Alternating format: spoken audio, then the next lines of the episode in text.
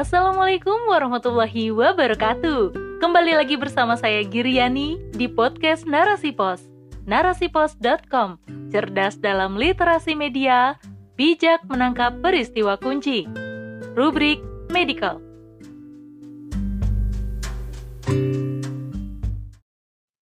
Menguap dalam kacamata medis dan Islam oleh Andrea Ausi, pemimpin redaksi narasipos.com. kamu suka menguap kan? Saya juga suka menguap. Banyak orang berasumsi kalau kita menguap tandanya tubuh kita lelah dan harus istirahat. Orang juga bilang kalau banyak menguap tandanya perut kekenyangan.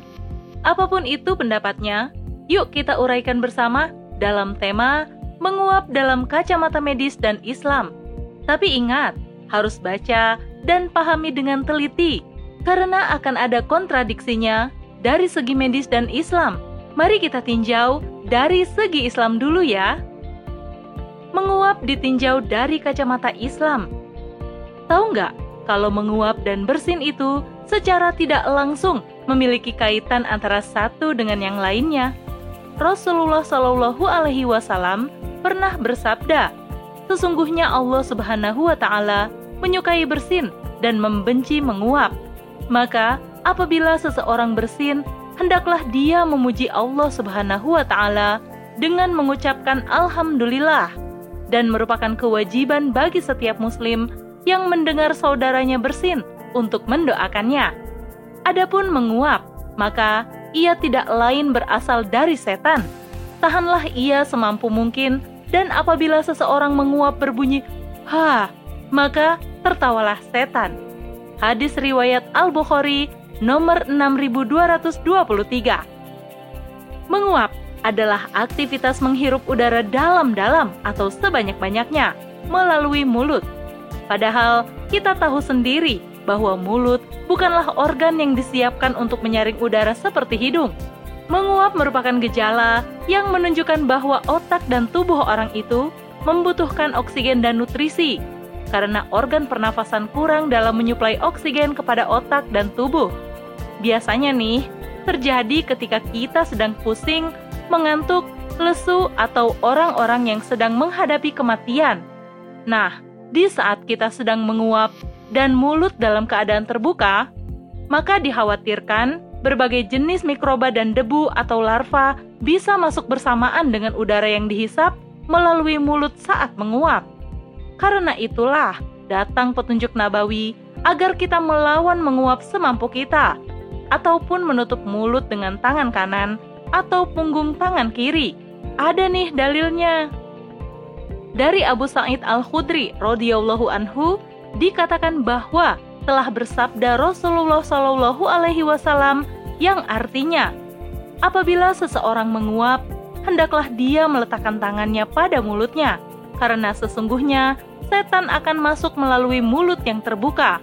Hadis riwayat Muslim nomor 2995.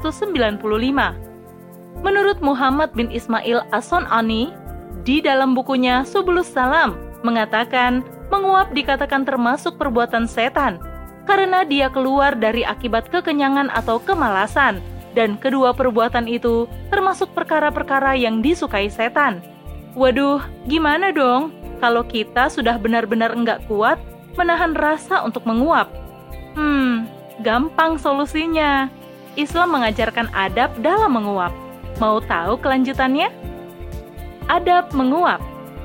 Berdasarkan hadis di atas tentang menguap, bisa dipahami bahwa menguap adalah sesuatu yang berasal dari setan. Jika dibandingkan dengan bersin, menguap adalah sesuatu yang tidak disukai oleh Allah Subhanahu wa taala Hal ini dikarenakan menguap sebagai isyarat pemikiran lalai dan tumpul yang dibuai perasaan mengantuk. Padahal, seorang muslim hendaklah senantiasa cergas, tajam, dan peka. Dia akan mengantuk apabila waktunya tidur.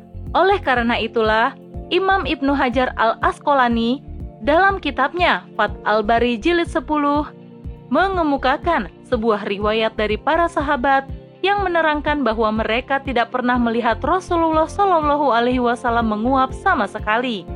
Akan tetapi, jika kita benar-benar terpaksa menguap, maka harus diperhatikan adab menguap, yaitu satu, Jangan mengeluarkan sembarang bunyi seperti bunyi ha, uh, atau sebagainya. Bunyi seperti itu sangat disukai setan, sehingga mereka tertawa kepada orang yang menguap dengan mengeluarkan bunyi seperti itu. Mau tahu dalilnya? Nih, ada beberapa dalilnya. Yang pertama, menguap adalah dari setan. Maka, apabila seseorang menguap, tahanlah semampu mungkin, karena sesungguhnya apabila seseorang dari kalian menguap sambil berbunyi, "Hah," maka tertawalah setan. Hadis riwayat Bukhari nomor 3289. Yang kedua, Rasulullah Shallallahu alaihi wasallam bersabda, "Sesungguhnya Allah suka kepada orang-orang yang bersin dan membenci orang-orang yang menguap." Apabila seseorang di antaramu menguap, jangan sampai berbunyi, karena yang demikian daripada setan yang menertawakanmu. Hadis riwayat Imam Muslim, Ahmad dan At-Tirmizi. Yang ketiga, Rasulullah Shallallahu alaihi wasallam bersabda, "Sesungguhnya Allah Subhanahu wa taala membenci siapa saja yang mengangkat suara ketika menguap." Hadis riwayat Muslim, Ahmad dan At-Tirmizi. Adab kedua, jika terpaksa harus menguap adalah dengan menutup mulut dan tangan. Jangan membiarkan mulut terenganga. Rasulullah Shallallahu Alaihi Wasallam bersabda, jika seseorang di antara kalian menguap, maka tutuplah mulut dengan tangannya, karena sesungguhnya setan masuk melalui mulut terbuka. Hadis riwayat Muslim nomor 2995. Yang ketiga, mengucapkan astagfirullah selepas menguap. Itu dulu tinjauan menguap dari kacamata Islam. Selanjutnya, kita akan bahas menguap dari kacamata medis. Menguap ditinjau dari kacamata medis. Dari kacamata medis, menguap ternyata menyimpan banyak rahasia yang masih perlu diteliti dan diungkap. Dalam beberapa tahun terakhir ini, menguap telah dipercaya mampu mengurangi kecemasan dan ketegangan secara efektif. Menguap merupakan mekanisme untuk kewaspadaan yang dimulai pada janin usia 20 minggu sejak pembuahan. Menguap juga membantu mengatur irama sirkadian atau perputaran waktu 24 jam bayi yang baru lahir dan mengatur proses bangun tidur. Hal ini dikarenakan ritme sirkadian yang tidak sinkron saat siklus tidur terganggu. Maka, menguap membantu riset otak, mengatur rasa kantuk. Menguap juga bisa mencegah efek jet lag dan mengurangi rasa ketidaknyamanan atas ketinggian. Selain mengaktifkan prekuneus, menguap juga mengatur suhu dan metabolisme otak. Dibutuhkan banyak energi saraf untuk tetap sadar dan waspada. Saat bekerja, otak menjadi kurang efisien. Menguap mungkin sebagai cara untuk mendinginkan otak yang terlalu aktif, terutama daerah lobus frontal atau otak besar yang sering dianggap bentuk primitif empati. Penelitian pada scan otak menunjukkan bahwa menguap mampu membangkitkan aktivitas neural pada bagian otak yang berfungsi menghasilkan kesadaran sosial dan menciptakan rasa empati. Bagian otak itulah yang disebut sebagai precuneus dan tersembunyi dalam lipatan lobus parietalis yang berfungsi sentral dalam kesadaran, refleksi diri, dan pengambilan memori. Menurut Andrew Newberg, Direktur Penn Center for Spirituality and the Mind, menguap harus diintegrasikan ke dalam latihan dan program pengurangan stres, kognitif, dan latihan peningkatan memori, psikoterapi, dan kontemplatif spiritual. Karena precuneus berkaitan dengan sistem neuron di otak, maka menguap bisa membantu meningkatkan kesadaran sosial, belas kasihan, dan komunikasi efektif dengan orang lain.